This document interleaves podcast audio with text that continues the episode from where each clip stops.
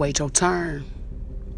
What you got to understand is that just because it's happening for them at that moment, that don't mean it's your moment, okay?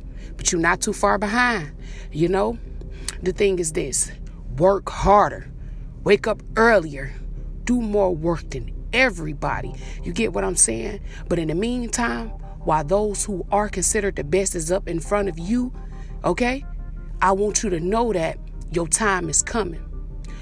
Your thing is to outwork the person on the right and the left of you.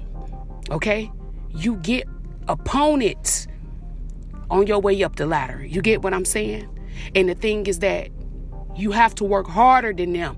Wake up earlier than them. You know, whatever time they getting up, you should just take your clock back two hours. And that's the time that you get up. You get what I'm saying? So don't get mad. Work harder. Wait your turn. Let's go.